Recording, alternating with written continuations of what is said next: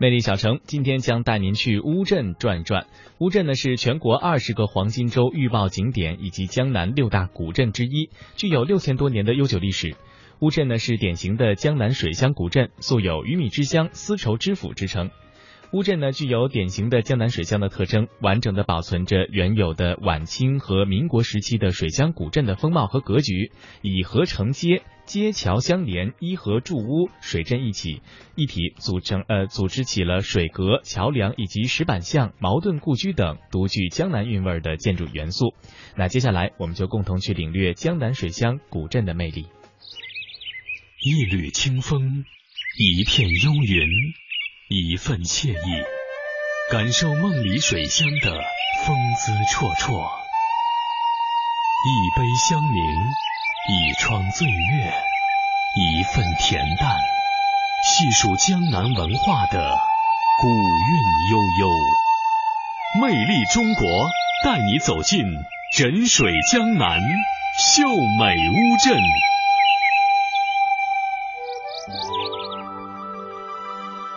船搭乌篷水绕村，阁楼小巷柳烟深。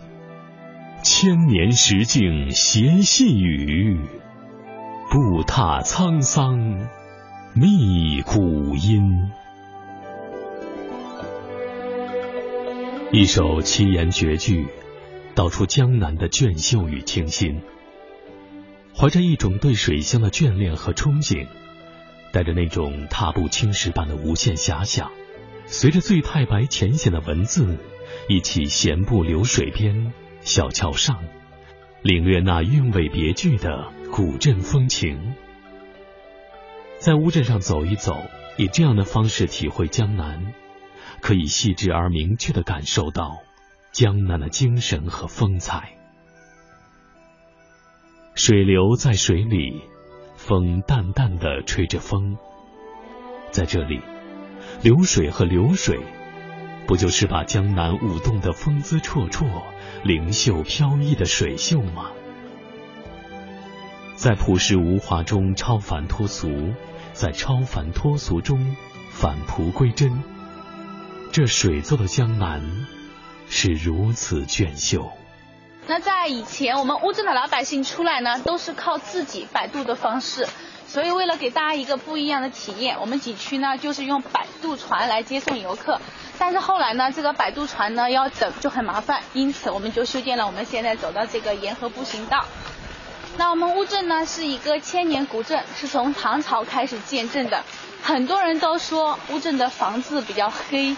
所以说取名叫乌镇，其实不是的啊，我们是为了纪念一个姓乌的将军，他是我们乌镇最大的一个地方保护神。那在唐朝的时候呢，发生了安史之乱，那后来呢，就是我们这边有一些人呢就开始割地为王啊，想要这个独立。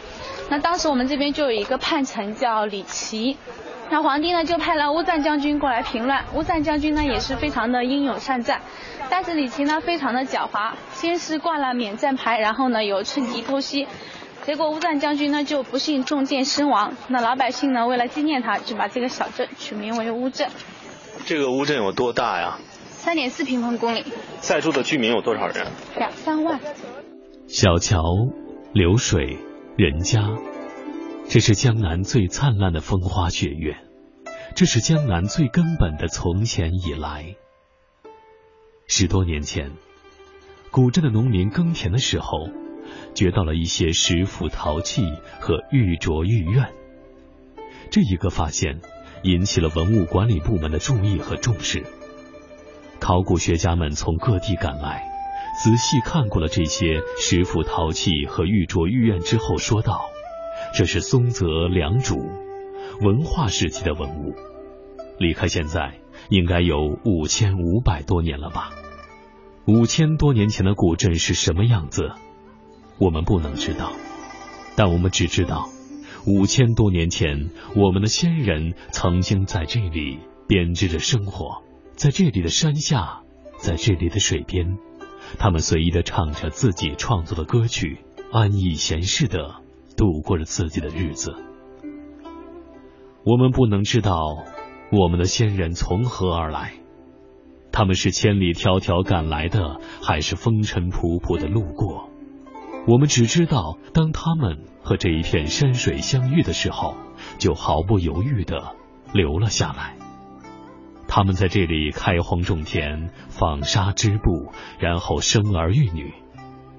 这一片山水，是我们先人的最初家园。我们也不能十分清晰的勾画出五千多年以来春夏秋冬的交替和风花雪月的演变。我们还是只能从古镇的一山一水、一砖一石当中领略岁月浩渺和沧海桑田。江南的水乡都是这样的，一半是水，一半是岸。那我们乌镇呢是一个文化古镇，我们这边的文化气息呢是十分浓厚的。早在南朝时期呢，就有一个昭明太子曾经跟他的老师沈约一起呢到乌镇读过书。那我们前面这边呢就是一个昭明书院，就是以前的昭明太子读书的地方。那我们中间看到的这个呢，就是昭明太子的一个雕像啊。昭明太子呢，他是两岁的时候就被立为太子。那当时他这个都城呢是建都南京的，还没有当上皇帝呢，在三十一岁的时候就已经去世了。但是他非常的出名，因为他曾经编了一本书叫《昭明文选》。那《昭明文选》他是编了很多的诗歌和散文。那这个《昭明文选》跟唐宋八大家文钞和《古文观止》。就是以前的读书人必读的三本书之一。那昭明太子为什么会来到乌镇呢？是因为昭明太子当时生下来的时候呢，右手紧握，不能伸直。那当时呢，皇帝就出了一道令，谁能把太子的右手掰开，就让他做太子的老师。那当时呢，在我们乌镇附近的一位沈约，他是做尚书令的，他呢就拿起昭明太子的右手，轻轻一掰，他的手就伸开了。于是他就做了太子的老师。那沈约他父亲的墓呢，在我们乌镇，他每年呢清明要回来扫墓，要守墓。那皇帝呢怕太子荒废学业，就让太子一起跟着老师来乌镇读书。所以说呢，我们这边就有了这个昭明书院，就是昭明太子当年读书的书院。那在我们这两边的墙上，就是我们乌镇的一些名人，主要是清朝时期的一些名人。那现在你们看到的这个是六朝遗圣，它是在明朝万历年间的时候所立的。距今呢已经有四五百年的历史了。那当时呢是我们这边湖州的同知全听训，他为了纪念我们乌镇这种好学好读书的学习风气，让里人沈世茂题写的“梁昭明太子同省尚书读书处 ”。那那现在呢，它也是我们桐乡的重点文物保护单位。小桥流水、古街、老巷、乌篷船、木格窗。鳞次栉比的黛瓦，错落有致的白墙，斑斑驳驳的朱门，风雅古朴的茶楼，都被完好的保存下来，保存在一种幽冷暗香的气质当中。走进这枕水江南秀美乌镇，让人不由自主的沉寂在历史的幽静里。眼前显现的是岁月沧桑里已失去鲜艳光泽的画面。连呼吸也有一股陈旧的味道。乌镇人生活的闲适，开门见桥、推窗见水的环境使人心生旷远。在这里生活的人们，早已看淡了时尚生活和外界的喧嚣。水乡的氤氲水汽，柔弱而不争，自由而闲适的水性。渲染了乌镇人历尽沧桑的宁静闲适与气度。走进傍河人家，才能领略到乌镇独有的整河而居的水阁特色。人在屋中居，屋在水中游的水阁居屋，是乌镇人的匠心独运。一头枕于水，一头搁于岸的水阁，是乌镇区别于其他江南名镇的极富想象力的独特创意。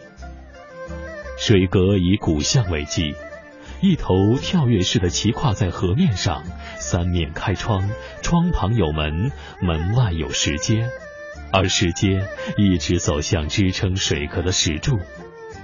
置身水阁，临窗而观，微风轻拂。吹面不寒。那我们前面这边抬头看到的是一个安度坊，就是平安百度的意思。那这个坊呢，以前就相当于现在我们小区里面的一个单元，街坊邻居啊，这邻里之间的关系呢是非常好的，所以就是远亲不如近邻。那我们会看到这边有民宿啊，民宿这边呢都是有一个灯箱的。哦。这边写的是三 A，民宿的意思呢就意味着它里面是有一户当地的老百姓居住在里面的。你。可以到他们家住宿，也可以到他们家吃饭啊。一晚的话，咱们这边是从一百九十八到两千多的价格，各种各样都有啊。那我们这个民宿都是很有农家气息的。我们这个房东民宿里面呢，每一家只有两张桌子啊，每一家的菜价都是统一的，非常的规范。如果说水是江南的肌肤，那么桥就是乌镇的玉骨。数不清的石桥连接着古镇蜿蜒的小路，身披岁月的风霜，迎送了众多显贵商家，迎送了众多文人墨客，同样也迎送了这里许许多多的水乡百姓。上桥下桥，船来船往，就是水乡古镇的日常生活。一些东西要送到镇里来。装船，一些东西要运到镇外去，还是装船；一些人要往镇外去，上船；另一些人要回到镇上来，下船。古镇人家的一部分就是船，而船的一部分就是古镇的家了。那像我们这边的民宿呢，乌镇一共是有七十家的，每一家前面都有这个灯箱。那我们三到六十一是在老街上的，另外的是在河对面的。所以在我们乌镇，如果说你迷路了，那么你就到老街上看一下这个民宿的灯箱，是几就知道你在哪个位置了。那像我们左手边的这个房子呢，就是清末民国时期留下来的，大概呢是一百年左右的历史。那我们这边就是一个大户人家的房子啊，它门前有厚德载福四个字，因为我们乌镇的人呢很注重个人品德，认为呢你只有品德高尚了才会多福，所以呢就会有一些厚德载福、厚德载物的一些字样。那现在呢，我们这边呢是有一个二十四小时营业的超市，因为我们景区呢居住的有客人，所以景区呢我们是不关门的，但是晚上呢有一些灯光会关闭。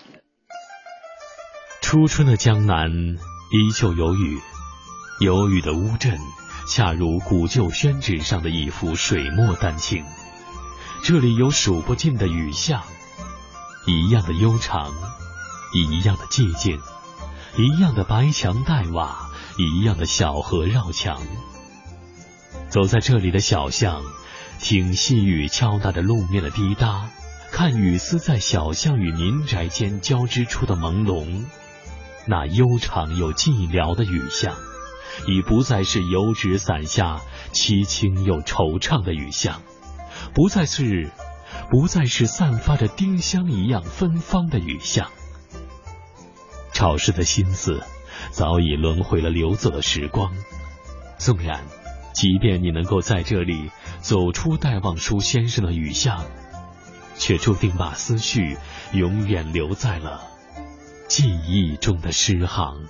大家呢走在大街上啊，看一下我们这个房子都是古色古香的。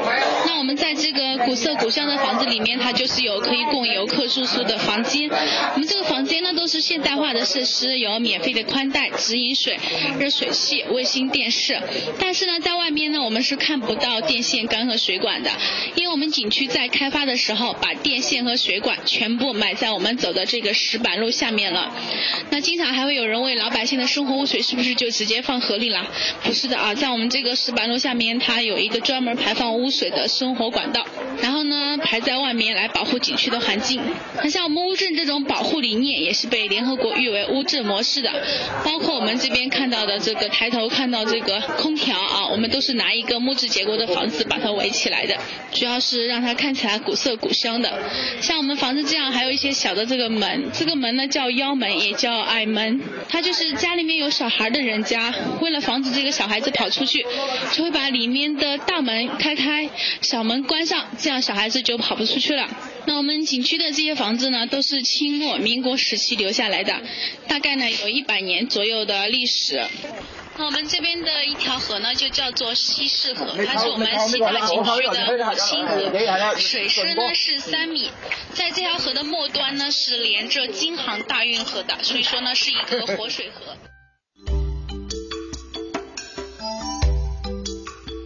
乌镇有一百多座古石桥，在中国古镇中首屈一指，形状各异的古桥连接了乌镇四通八达的镇河。从南宋到明清，每座桥都拥有了自己的个性和故事。穿越如一弯新月的拱桥洞，小坐卧波平桥的石栏上，或是斜倚双桥的屋檐下，让远古的传说与你悄然握手。在落日的余晖下，坐在乌镇最有名的应家桥，游人已经不多了，更多的是当地的居民来来往往。总觉得这个时候的乌镇，才真正露出了真容了。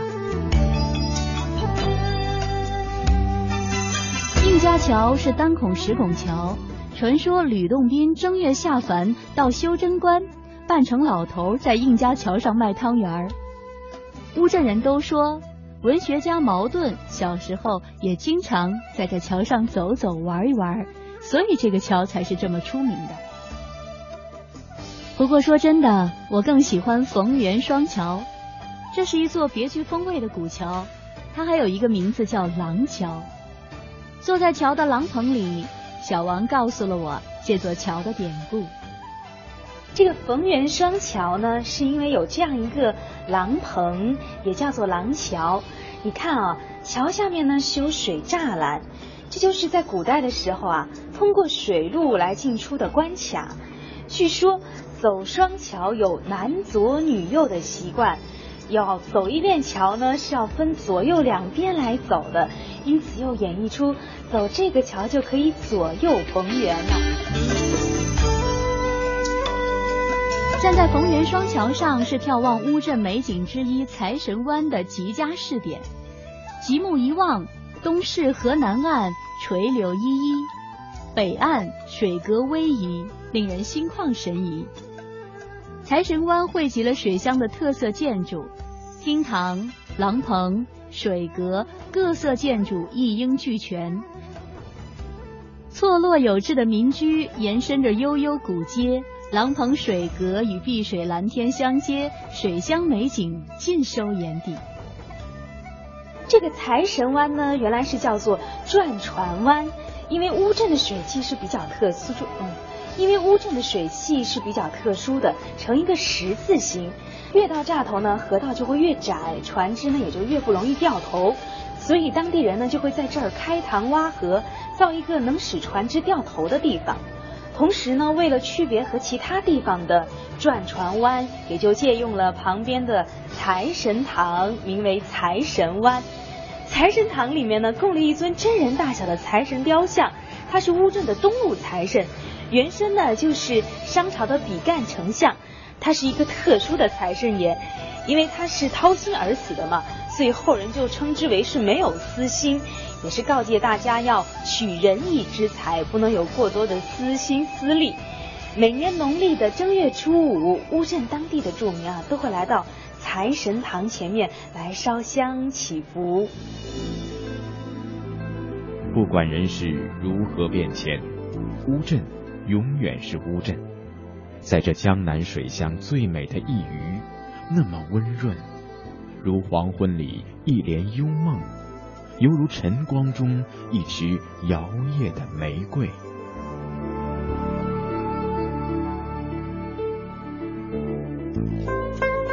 这里是魅力中国乌镇，欢迎继续收听。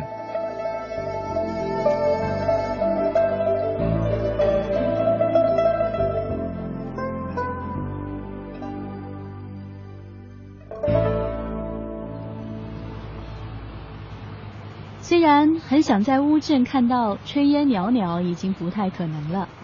可是还是能够听到家家户户做晚饭的锅碗瓢盆交响曲，闻到饭菜香。当我的肚子跟我抗议时，晚饭的时间到了。小王邀请我尝尝乌镇的糕点。乌镇糕点种类繁多，其中姑嫂饼最为有名了。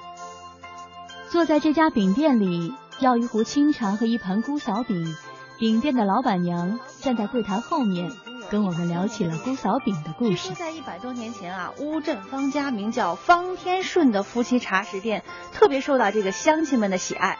为了保持独家经营呢，方家制定了关键技术传媳不传女的家规，因为女儿迟早要嫁人的嘛，祖方祖传秘方不就让人学去了吗？也不知道传到了第几代，这方家呀生有一男一女，那当然是继承祖训，不能记忆传给女儿啦。日子久了，那姑娘不免就会产生记恨呐。有一天，这嫂嫂啊配好了料，有事出去了，那个姑娘啊就顺手把一包盐抖进了缸里面，并且啊搅和了一下，哎，指望着第二天啊看嫂嫂的尴尬。谁知第二天天一亮，全家人照常早起来开张，顾客买去一尝后。都说这个好吃，后来就传开了。